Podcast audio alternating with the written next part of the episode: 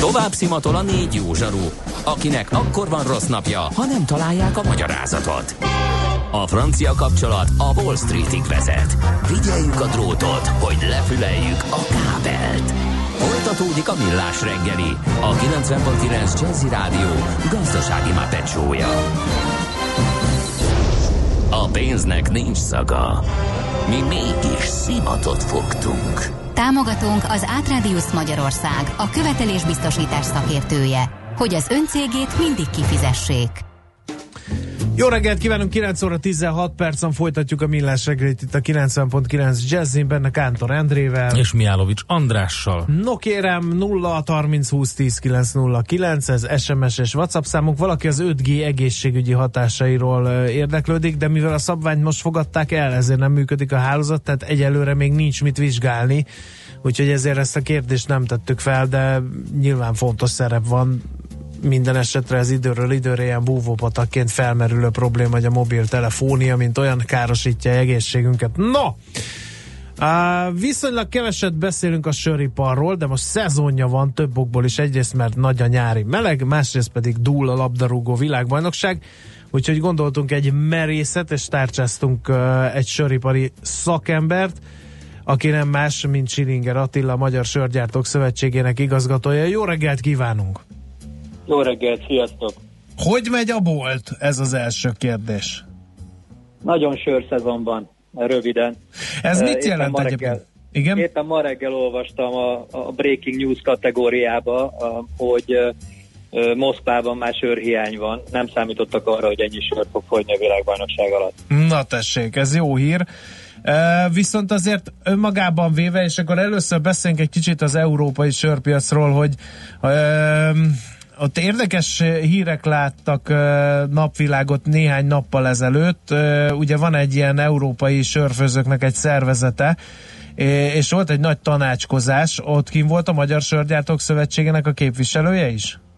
Minden ilyenen ott vagyunk, így uh-huh. van. Mi képviseljük a magyar uh, sörpiacot, söripart uh, ennél a kerekasztalnál, így van. Igen. Hát szó esett arról, hogy az éghajlatváltozás veszélyezteti a komló uh, ültetvényeket, de hát az, hogy az az igazán nagy kihívás, hogy ilyen gigafúziók vannak a világban, amire egyelőre az európai főzdek nem nagyon tudtak reagálni, ugye? Igen, egyre jellemzőbb a, a, az összeolvadás a, a sörpiacon. Ugye a nagy uh, sörgyártó cégek, illetve a kicsik kézműves uh, jellegű cégek között jönnek létre ilyen fúziók. Uh, hát a, ugye a, tavaly volt az egyik legnagyobb ilyen, most gyakorlatilag egy olyan sörgyártó van, amelyik talán minden harmadik sörgyárt a világban. Ez a folyamat, ez, ez jelenleg zajlik a piacon, nem látni még a végét, Európában még kevésbé jellemző. Uh-huh. Um, közben azért, bár most egy kicsit ilyen, ilyen negatív hangvételőre sikeredett a beszélgetésnek ez a része, de azért hát a sörpiac az, mint a reneszánszát élné, nőnek ki a főzdék, jelennek meg az új márkák, összességében nincs ok panaszra, ugye? Abszolút az utóbbi három-négy évben azt látjuk, hogy legalábbis a magyar piacot, ahol a statisztikáinkat gyűjtjük, hogy növekedik a piac, néhány százalékkal folyamatosan növekedik a piacnak a mérete. Ez mindenkinek jó, hiszen, hiszen hogyha nagyobb a piac méret, akkor mindenkinek több jut belőle. Azon belül pedig, ami nagyon pozitív jelensége az, hogy zajlik egyfajta prémium irányba való elmozdulás, tehát egyre többen vásárolnak prémium, magas minőségű, adott esetben magasabb áru és értékű söröket is, és ezáltal a, a piacnak a felső része erősödik, az alsó pedig kezd kihullani. Uh-huh. Ezek a pár száz forintos csökkentett alkoholtartalmú, nagyon olcsó saját márkás sörökről van szó, szóval az az alsó kategória. Igen, csak tehát a, leg, le, a legalja az kezd uh-huh. kiesni, aminek örülünk. Egyébként a fogyasztás, az egyfőre jutó fogyasztásról van statisztika? Igen, nagyjából úgy látjuk, hogy most ilyen 63-64 liter az egyfőre eső fogyasztás, ezzel olyan középmezőnyben vagyunk Európában. Ugye a cseheknél lesz 138 liter per fő, ők vezetik a mezőnyt, a németeknél valami hasonló adat van. Viszont ami nagyon jó hír az az, hogy pont Brüsszelben, mikor voltam, akkor elénk tártak egy sör, hogy is mondjam, imázs felmérést, és megnézték, hogy hogy alakul a, a sörnek az értékelése a fogyasztók szemében, és ott sok ország Európában csökkenő tendenciát mutatott, például Szlovénia vagy éppen Svájc, Magyarország viszont 3-4 százalék pontot lépett előre, mind a sör, mind pedig a sör főzdék megítélése tekintetében. Uh-huh. Uh, a néhány piaci jellegzetességnek a magyarázatát is szeretnénk megérteni. Egyrészt rengeteg ilyen Hát inkább ilyen üdítőital, tehát alacsony alkoholtartalmú ízesített sör jelent meg a, a, az elmúlt években a piacon, ezt láthatja mindenki, aki betér egy ABC üzletbe, hogy nem csak a hagyományos sörök, hanem ízesített sörök is vannak. A másrészt eddig ilyen nem nagyon ismert főzetek, tehát az innováció is az elmúlt években, mint a lendületet kapott volna. Sokak szerint a kis főzdéknek a, az előretölése miatt a nagy főzdék is reagáltak olyan főzetekkel, amik eddig a kis főzdékben voltak. Ezeket mi mozgatja ezeket a folyamatokat? Hát a globális piacon uh, vagyunk, bármennyire is csak a magyar piacot uh, próbáljuk, uh, hogy mondjam, górcső alá venni. Nemzetközileg is ezek a mozgások jellemzőek. Ez egyrészt például az alkoholmentes kategóriának a növekedése az óriási. Ugye nálunk 25%-ot ugrott ez a kategória egy év alatt tavaly. Ennek egyrészt életmódbeli ö, háttere van, tehát sokan egyszerűen nem akarnak bizonyos helyzetekben, vagy egyáltalán alkoholt fogyasztani, viszont nem szeretnének lemondani a sörről és most már egyre jobb alkoholmentes söröket kapni, amik egyre inkább sörízűek és, és, és élvezhetőek. A másik oldalról a piacnak egy olyan 10%-át adja jelenleg, olyan 300 ezer hektoliter körül van az ízesített sörök piaca. Itt megint csak ugye az ízlések és pofonok nagyon különbözőek. Például rengetegszer hallom a hölgyektől, hogy nem szeretik a sörnek a keserű vizét. Hát ebben a kategóriában aztán mindenféle is lehet találni, tehát mindenki megtalálhatja magának megfelelő ízvilágot. Én azt gondolom, hogy ez csak bővülni fog a, a jövőben. Tehát ezek, ezek megint csak ilyen globális tendenciák, illetve az innováció, ami, amire rátapintottál nagyon jól, ez egyre inkább felpörög nemzetközileg is, jönnek sörkülönlegességek, jönnek olyan sörtípusok, Magyarországon is megjelent IPA, Pélél, valószínűleg meg fognak jelenni további sörtípusok, mint mondjuk egy American Pélél, ami már a kézműves sörfőzdék esetében meg is jelent ezek a sörtípusok megint csak kiegészítik a palettát, és egy sokkal szélesebb választékot nyújtanak majd a fogyasztóknak. Uh-huh. Uh, a gyártásról hány sörgyár van, illetve a sörszövetségnek a kis főzdék is a tulajdonosai, tehát ez egy ilyen ágazati érdekképviselet, vagy, vagy itt, itt azért vannak törésvonalak a, a méret szerint a főzdék között? Én nem nevezném törésvonalaknak, különböző egyesületek, szövetségek működnek a piacon. A Magyar Sörgyártók Szövetsége az a nagy, nagy magyar gyártóknak a szövetsége, a, a, vannak a kicsiknek, a kézműveseknek is különböző képviseletei. Mi nagyon jó együttműködést ápolunk jelenleg a Kraftsör Egyesülettel. Az idén egy Csapra Magyar nevű kezdeményezésünk indult közösen, például amelyik a csapolt sört próbálja helyzetbe hozni Magyarországon, ami az egyik legfontosabb kategória számunkra, és hát a fogyasztók számára is talán a legfrissebb sörélményt biztosítja. Olvastam, bocsánat, arról van valami um, statisztika, hogy mi, miből fogy a, a, a legtöbb csapolt sörből, vagy, vagy palackozottból? Van, igen, a csapolt sör az 600 ezer hektoliterre tehető Magyarországon, ami a piacnak a 10%-a.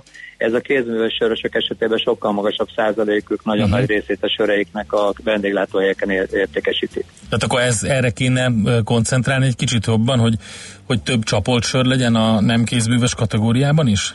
Igen, tavaly egy picit visszaesett talán egy százalékot, és nem szeretnénk, ha ez trendé válna, már csak azért sem, mert ahogy mondtam, ez az egyik legjobb, leg, legfrissebb sörélmény, nem beszélve arról, hogy uh, csapott sört általában társaságban fogyaszt az ember, és uh, Brüsszelben ezen a konferencián is hangsúlyosan elhangzott, hogy a sörnek egy fontos szerepe van abban, hogy összehozza az embereket, és hogy folytassuk a beszélgetéseket, ne csak a kütyüjeinkbe bámuljunk folyamatosan. Uh-huh. Magáról a gyártásról Magyarországon hány főzde működik? Mennyi az össztermelésük? Van-e magyar sörexport például? Az egy érdekes lehet, mert nem vagyunk sörnagyhatalom, legalábbis ha az nem, hogy túl távoli csehekhez nézzük magunkat, vagy a németekhez, vagy akár csak az osztrákokhoz.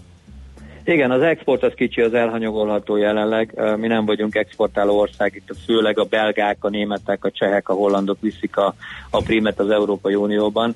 Olyannyira, hogy például a belgáknak 75%-a megtermelt sörüknek exportra megy, ez egy ekkora exporttermék.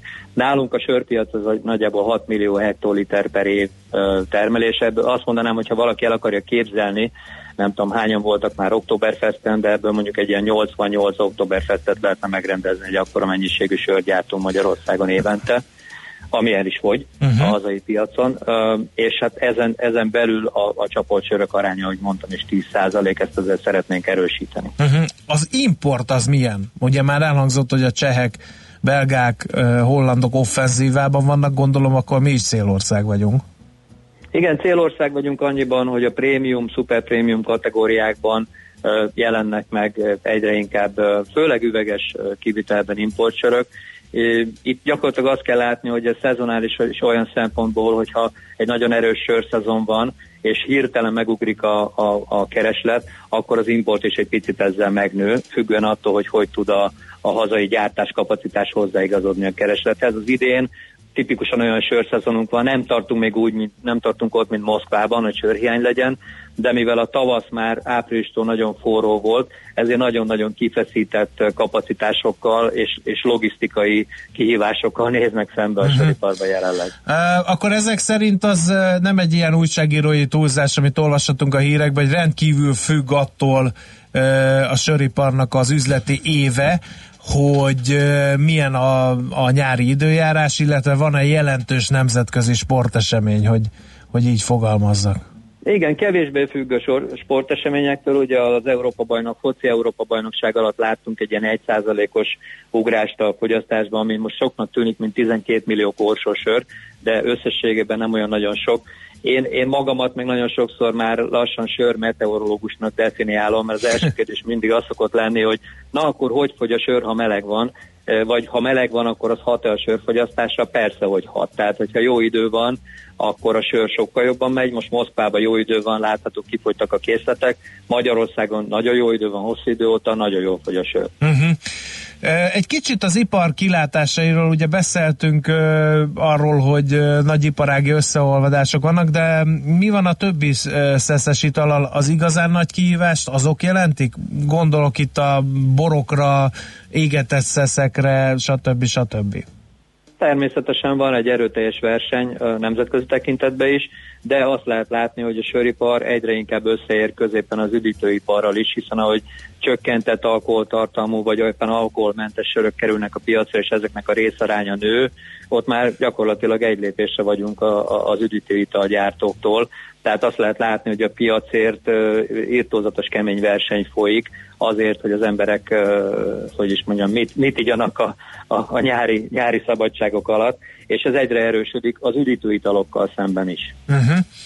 Jó, hát bízunk abba, hogy, hogy akkor megint a régi dicsőségét visszaszerzi az ágazat, úgyhogy nagyon szépen köszönjük az információkat, hogy bepillantottunk itt a kulisszák mögé, hogy hogy kerül a sör az asztalunkra, és akkor jó munkát, mert ugye most van a szezon, mindenki dolgozik ezerrel.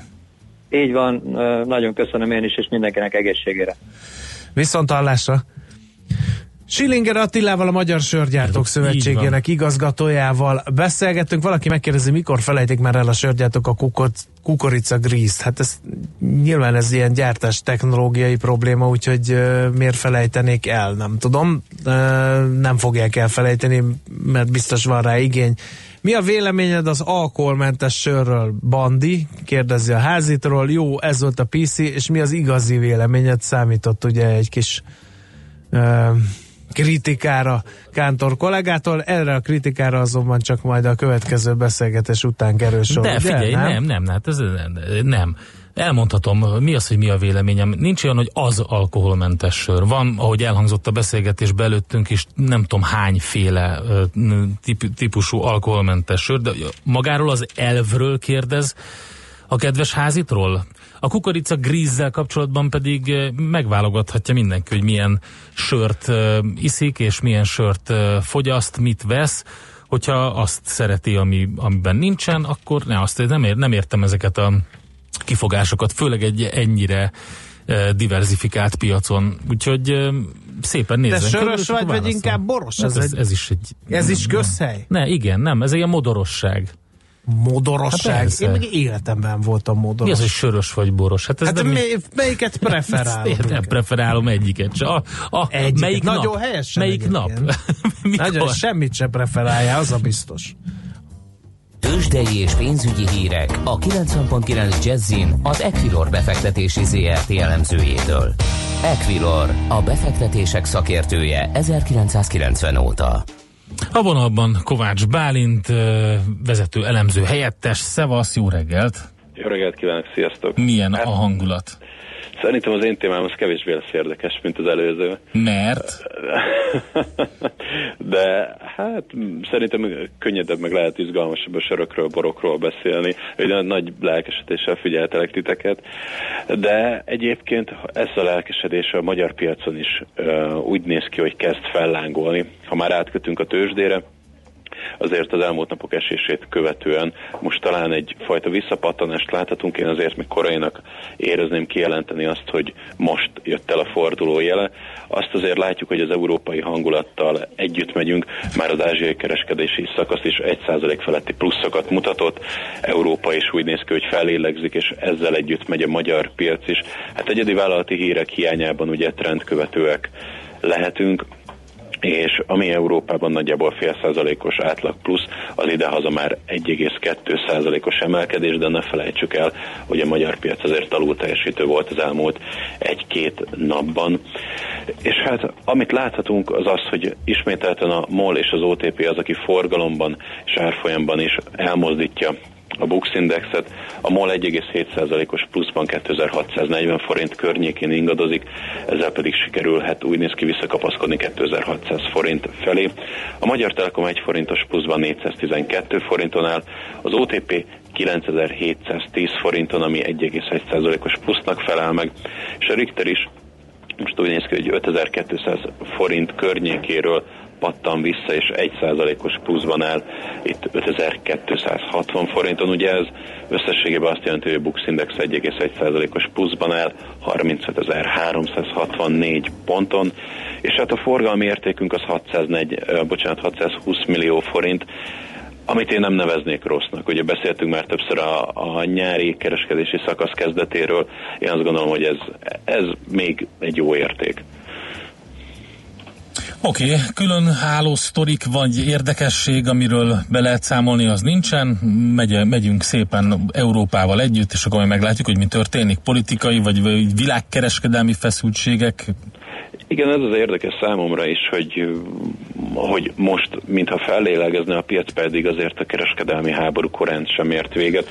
Ugye a második fejezetet azt talán pár héttel ezelőtt nyitotta az Egyesült Államok, ugye Kínával szemben, amikor ismételten bejelentették, hogy akkor 50 milliárd dollárnyi értékű importvámot szabnak ki a kínai termékekre, majd erre jött a kínai válasz, ami ismételten visszafogott volt, és ők is azt mondták, hogy maximum akkor 50 milliárd. Aztán hétfő éjjel Donald Trump egy kisebb atombombát dobott le, és azt mondta, hogy akkor lehet ez összesen 400, további 400 milliárd dollár is, ugye 200 milliárd dollárnyi importvámot, mint egy 10%-os vámkivetéssel szedne be, és további 200-at pedig még vizsgálat alatt tart. Nem tudom, hogy ennek mikor lehet vége, illetve illetve milyen kimenetei lehetnek. Ugye egyelőre a kínai fél még nem kommunikálta a válasz lépését, de azért én, azt gondolom, hogy ennek továbbra sincs vége, és ez, ez azért sokkal tovább gyűrűzhet.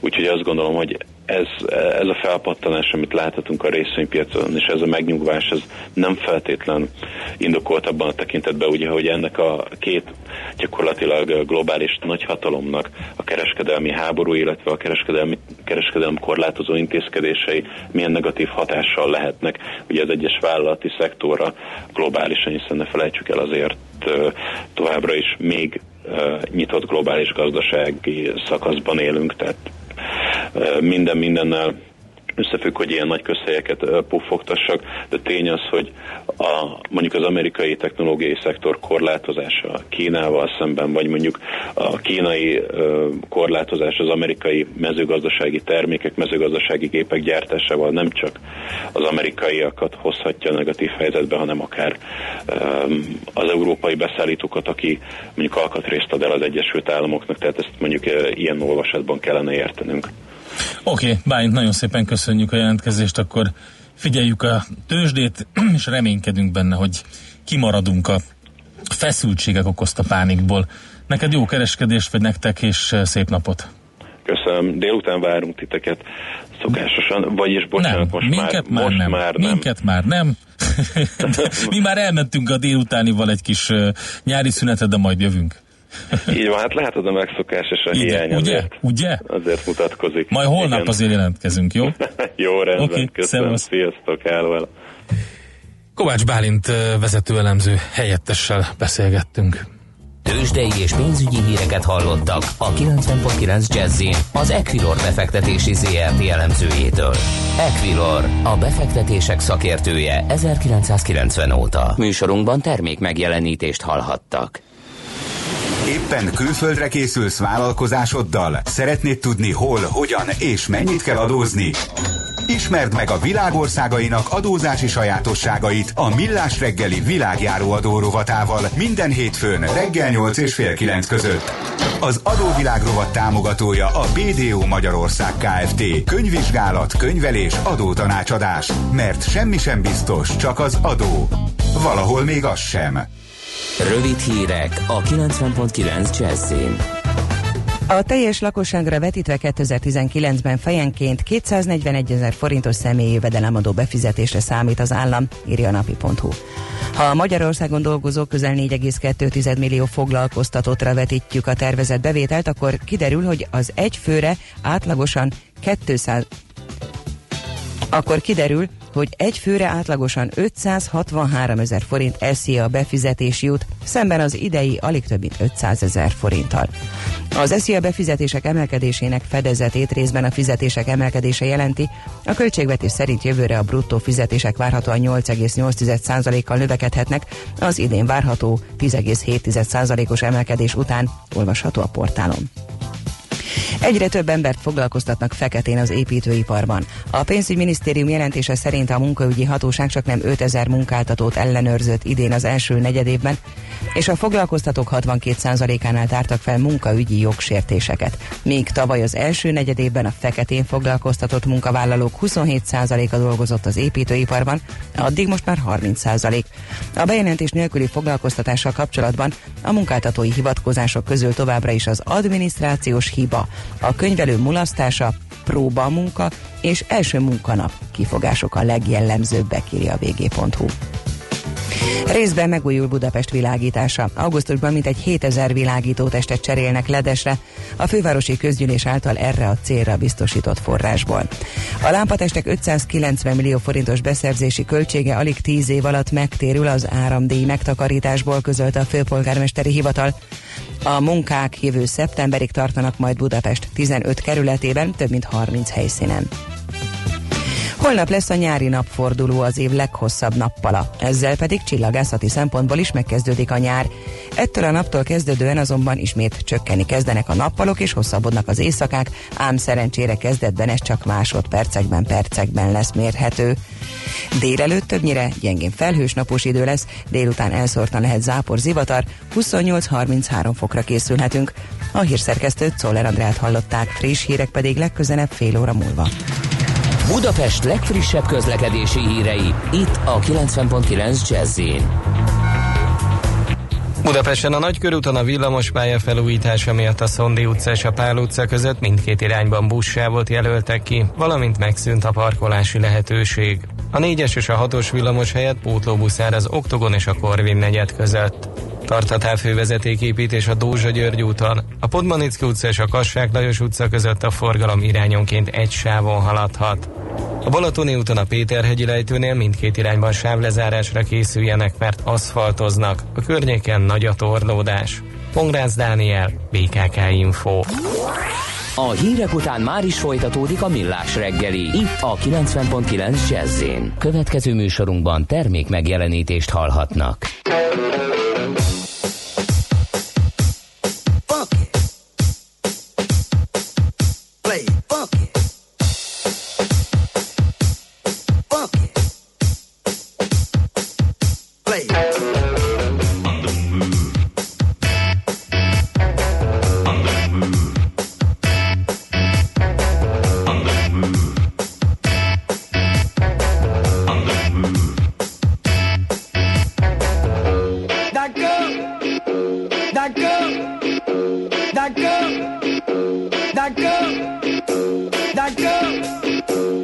That girl, that girl, put a smile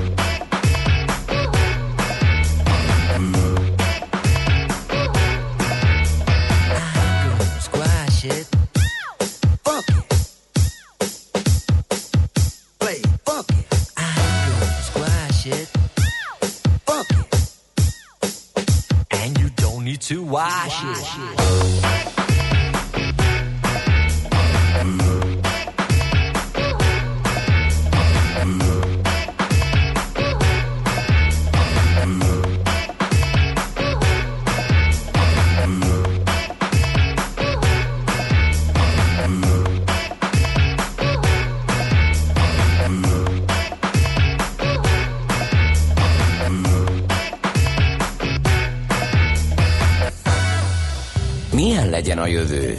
Az oké, hogy totál zöld, de mégis mennyire? Nagyon csúcs zöld? Maxi zöld? Fantasztikusan zöld? Abban egyetérthetünk, hogy semmiképpen sem szürke, még 50 árnyalatban sem. Szuper zöld. A millás reggeli megújuló energiával, fenntarthatósággal és környezetvédelemmel foglalkozó rovata következik.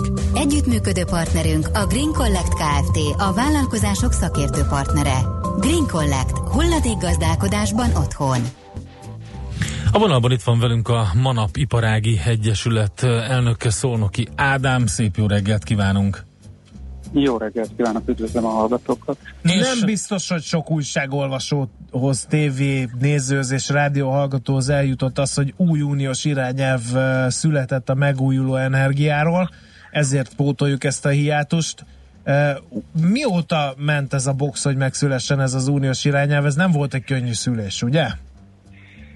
Hát az igazság az, hogy ez még nem született meg, hanem ugye egy draft verzió, tehát egy piszkotat készült el, ugye ami a három uniós főszerv, az Európai Tanács Parlament és a Bizottságnak a megállapodását tükrözi. Ez egyébként idestova, hát szerintem már több mint egy éve folyik, és egyébként ha a végét akarjuk látni, akkor, akkor még ez a nemzeti jogrendekbe átkerül, az 2021 lesz, tehát ez egy igencsak hosszú Uh-huh. folyamat, de ebben most egy mérföldkön vagyunk túl mindenképpen. Nagyszerű. Mi van ebben a draftban? Akkor fogalmazzunk így. Mit lehet tudni? Megújuló oldalról tekintve, mert ez azért egy annál is tágabb irányelv készül, de ezen belül a RED 2, Renewable Energy Directive 2, tehát a megújuló direktívának a kettes verziójáról beszélünk. Azért kettes, mert ugye az egyest azt talán már azért ismerik ilyen szép szlogenekben, hogy 20-20-20, ugye ez a 2020-ra ö, volt a cél 20% megújuló, 20% energiahatékonyság és 20% CO2 csökkentés. Ez volt az egyes verzió, és a kettes verzió az már egy, egy korábbi vagy régebbi verziója ennek egy 27-27-40-es cél ö, 2030-ra. A 27-27 az a megújuló arány, illetve a, az energiahatékonyság, és a 40 pedig a CO2 csökkentés. Uh-huh. Tehát Egyébként ez végül a is fő vonala. 20-20-20, ezt sikerült elérni? E, hát ugye még 2018 Igen, de hát azért... De, de az eddigi e, információk alapján jó irányba van mindenki, jó. hogy a kitűzött célját eléri a tagországok egyesével. Egyébként mindenkinek külön-külön alcélja van, nem mindenkinek pont 20, akinek több van, akinek kevesebb Magyarországnak például 14,65% a megújulós célja uh-huh. 2020-ra, amit egyébként már két éve teljesítettünk, de mondjuk stagnálunk Jó. azóta. Oké, okay, térjünk vissza megint a drafthoz. Hogyha valaki energetikai beruházásban gondolkodik, nem most, hanem majd a, a ugye jövő, vagy a, mire ez átültetendik, nagyon a, drasztikusan és radikálisan átalakítja ezt a rendszert Európában és közte Magyarországon is ez a mostani irányelv? Hát ugye is az irányelvnek a leglényegesebb pontja, az ugye, amit az előbb említettem, hogy 27-27-40-ből, tehát a 27%-os megújuló célból, ami 2030-ra volt előirányozva, 32-t varázsoltak, ami egy óriási előrelépés. Tehát a, ahhoz képest, hogy ugye 2020-ra 20% volt belőve, és 2030-ra 27, ezt minden megújuló szervezet keményen támadta, mert uh-huh. az egy mhm. nagyon gyenge fejlődés lett volna, ehhez képest a 32 az már egy tisztességes cél. Uh-huh. Ez a legnagyobb változás. Nyilván ugye ez egy végcél, tehát hogy hogyan érünk el ide, ezt mondhatjuk, hogy azt nem mondom, hogy mindenkinek a saját dolga, mert pont erről szól egyébként ez a, az új direktíva, hogy egy picit azért jobban fogják a kezét a tagállamoknak, többet kell jelenteni sűrűbben, meg kell mhm. tenni bizonyos intézkedéseket ezeknek a részleteiben, most nem mennék bele, de mondjuk azért kiemelek egy nagyon fontos pontot, hogy a, az engedélyeztetési eljárásoknak a határidőhöz kötése, illetve bizonyos esetekben mikroméretű termelőknél, amilyen mondjuk a 10 kW alatt, tehát mondjuk a lakossági napelemes rendszerek bejelentés kötelesség bőven elég, nem kell engedélyeztetni majd nyilván. Uh-huh de ez például egy mérföldkő lesz szintén. Aha. Mennyire egyszerűsödik az adminisztráció? Mert ugye ma még elég döcögös ez a történet.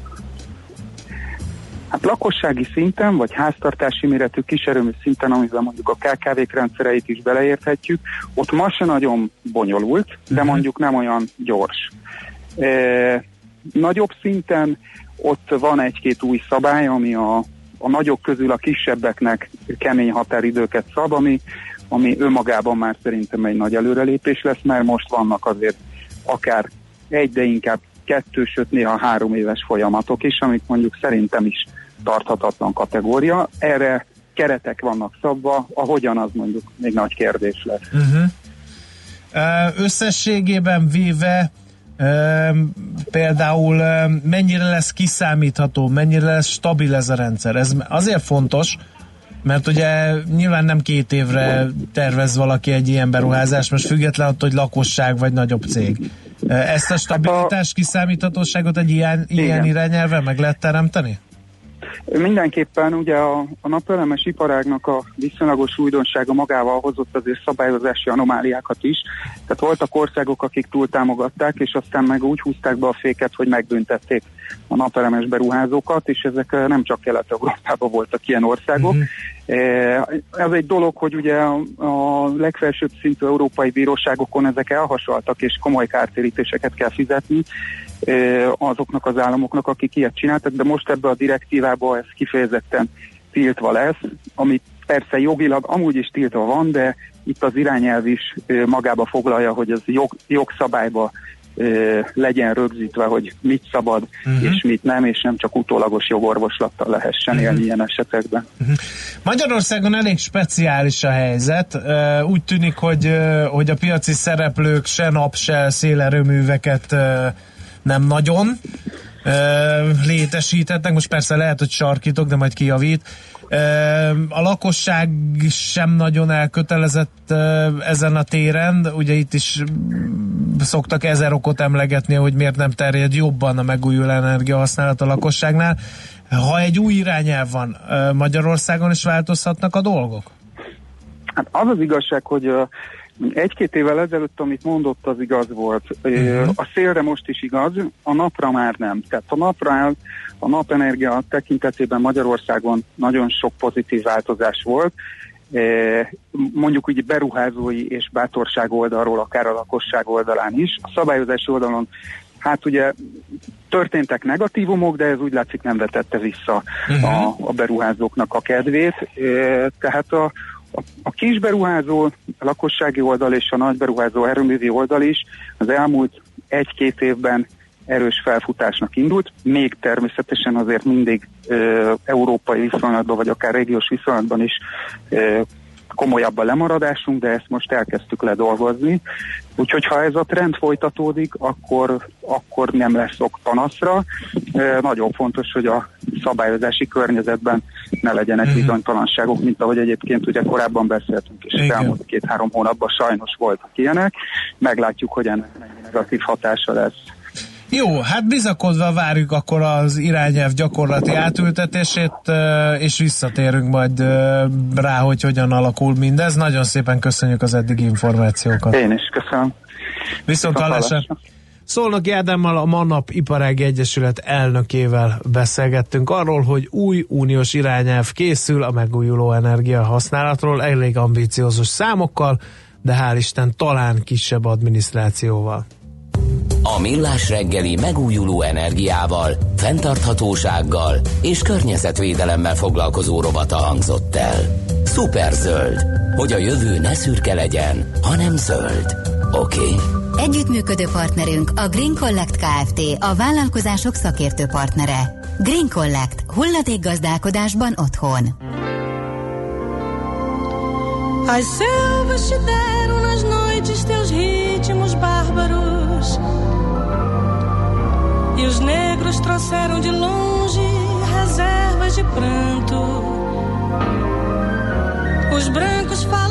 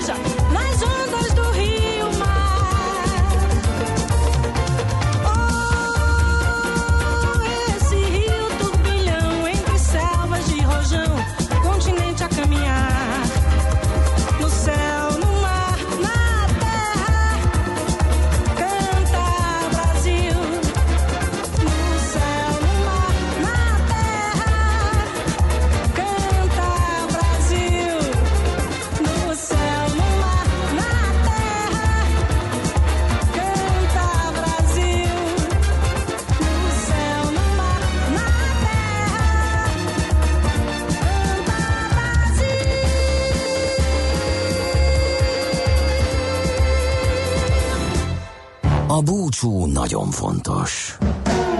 Különösen azoknak, akik maradnak.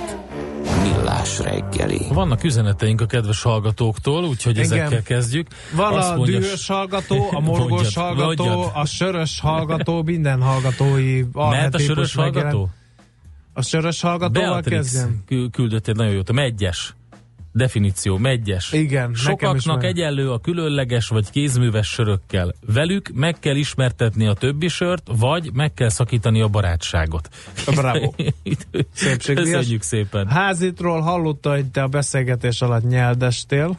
Ez így van. Ezt is írja. Folyama, akármi, rögtön, én abban a pillanatban nyeldesek, hogyha sörről van szó. Miért kéne akár a bort, akár a sört preferálni, függ attól, hogy melyiket kívánom, épp melyik ételt eszem, milyen hangulatban Most vagyok, is akarok-e nyerdesek. éppen mást is inni.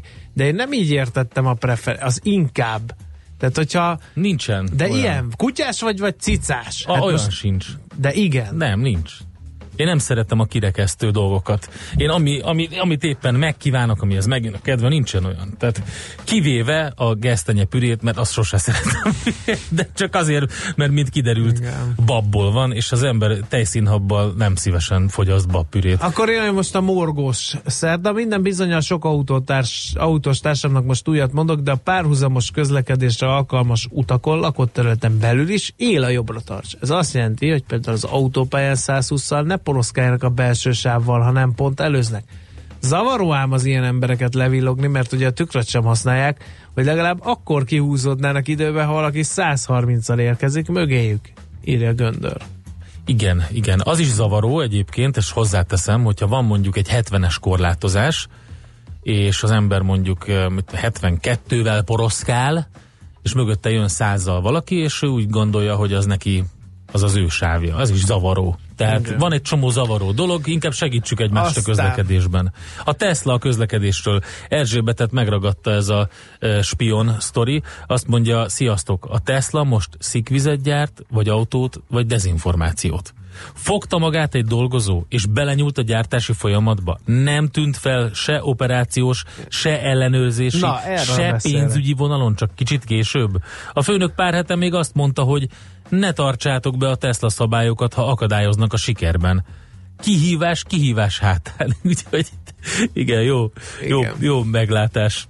Aztán a nyáron sör télen bortábor híve is írt egy vasza, egy üzenetet. Ő azt írja, hogy az alkoholmentes kapcsán kérdezte a sógornő, mi a jó benne? Válaszom, az illúzió. Uh-huh. Én egyszer megittam egy rekesz alkoholmentes Tudod, sört, mi a veszélyesebb akkor már inkább? a pincér se bírtak tovább, és kijött és megkérdezte, hogy ennek mi értelme. A, a, ami veszélyesebb, az az, hogy most vettem észre, hogy nem, nem, nem fogyasztok ilyet, de fiam hívta rá fel a figyelmemet, hogy ott a sörpultnál vannak ilyen különböző gyümölcsi ízű italok, amit egyébként söritalnak van apostrofálva, és elvileg alkoholmentes, és különböző gyümölcslövekkel vannak keverve, igen divatos csomagolásban. És a problémám a következő, hogy ugye ugyanúgy, mint az alkoholmentes söröknél, ez sem teljesen alkoholmentes. Tehát egy bizonyos alkohol van benne, ez az egyik. A másik meg ez egy ilyen elég érdekes rászoktató ital, mert egyre több gyerek kezében láttam ilyen italt. Ugye megveszik a szülők nekik, gondolván, már, hogy de ez egy veszély- én már abszolút ezt- veszélyes, igen. A 2000-es évek elején írtam egyszer egy, Na, amikor te elkezdtek, a, akkor? elkezdtek jönni ezek a nagyon, ezek az alacsony alkoholtartalmú uh, italok. igen, tudod, különböző a, italok, igen. Igen, ez a kicsit ilyen üdítő ital, de Így van, van. benne egy hangyányi alkohol. Ezek az alkopop, ez- úgynevezett alkopop Így italok. van, és akkor mondják azt, hogy, vagy mondták azt, hogy ezek nagy, ez nagyon veszélyes tendencia, mert hogy figyelembe kellene azt venni, hogy ezek úgynevezett ilyen rászoktató Hát, dolgok. teljes mértékben, igen. És hogy a gyerekeket már gyerekkorban elkezdik rávezetni erre a történetben. Na, azt szeretném még én Holnap mondani. is jövünk. Nem, még előtt a De. dühös hallgatót, ha az a kedvencem. Nem vitatkozom, de a dühös hallgatót már pedig én beolvasom. Rühellem a sört, és a sörivókat is, egy rakás modoros tirpák, náluk már csak a borszakértők rosszabbak. Már elnézést, a tirpákok az egy népcsoport, és az ő nevükben szeretném eh, kikérni ezt, hogy hogy, lehet ezt így. Tehát ö, mondhatott volna mást is. De egyébként meg badarság. Amit írt a kedves hallgató. Nyilván viccből tette, azért, hogy téged felbosszantson vele. Engem András. nem sikerült felbosszantani, hiszen Mondom, hogy vitatkozol. műsorelemmé vált, a dühös hallgató mindig műsorelem, amikor én vagyok adásban, mert veletek ellentétben én imádom a dühös hallgatókat, akik leplezetlen dűvel írnak SMS üzeneteket, egész Pitiáner témákban is akár. Én... Megjött a Czoller Andi, Kasparovot zavarba ejtő ruhában. Szerintem így ült volna lesakkozni vele, akkor kikészült volna szegény És Kasparov. egy biztos, ma nem megy televíziós felvételre, ezt egészen biztosan állíthatjuk, hiszen ilyen ruhába olyan zavart okozna a kamerák előtt, hogy ebből következtetek arra a Sherlock Holmes-i logikával, hogy egy dolgot ma nem fog a Czoller Andi csinálni, TV stúdióban nem fog sem riporterként, sem interjúalanként szerepelni, viszont híreket mond nektek itt a 90.9 Jazzin. Holnap Ez az jövünk. utolsó műsorelem. Mára sziasztok! És mi lesz holnap, András? A sziasztok után Csütörtök, azt tudom, kis péntek, azt is tudom. Mi, le, mi lesz holnap? Hát tudom én. Te, te Majd jön a Várkonyi Ja, jó, Gábor, és oké. elkezdi elkézni Elon Musk ipari kémjeit. Na jó. Ennyit borítékolhatok. De én nem leszek adásban, viszont pénteken leszek, de még egyszer mondom, Czoller hírei lesznek az utolsó műsorelem. Sziasztok!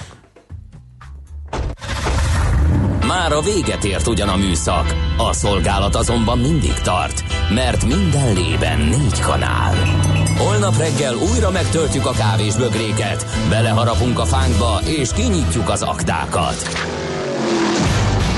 Addig is, keressetek minket az arcaktákban, a közösségi oldalunkon. A mai adás podcastjét pedig holnapunkon.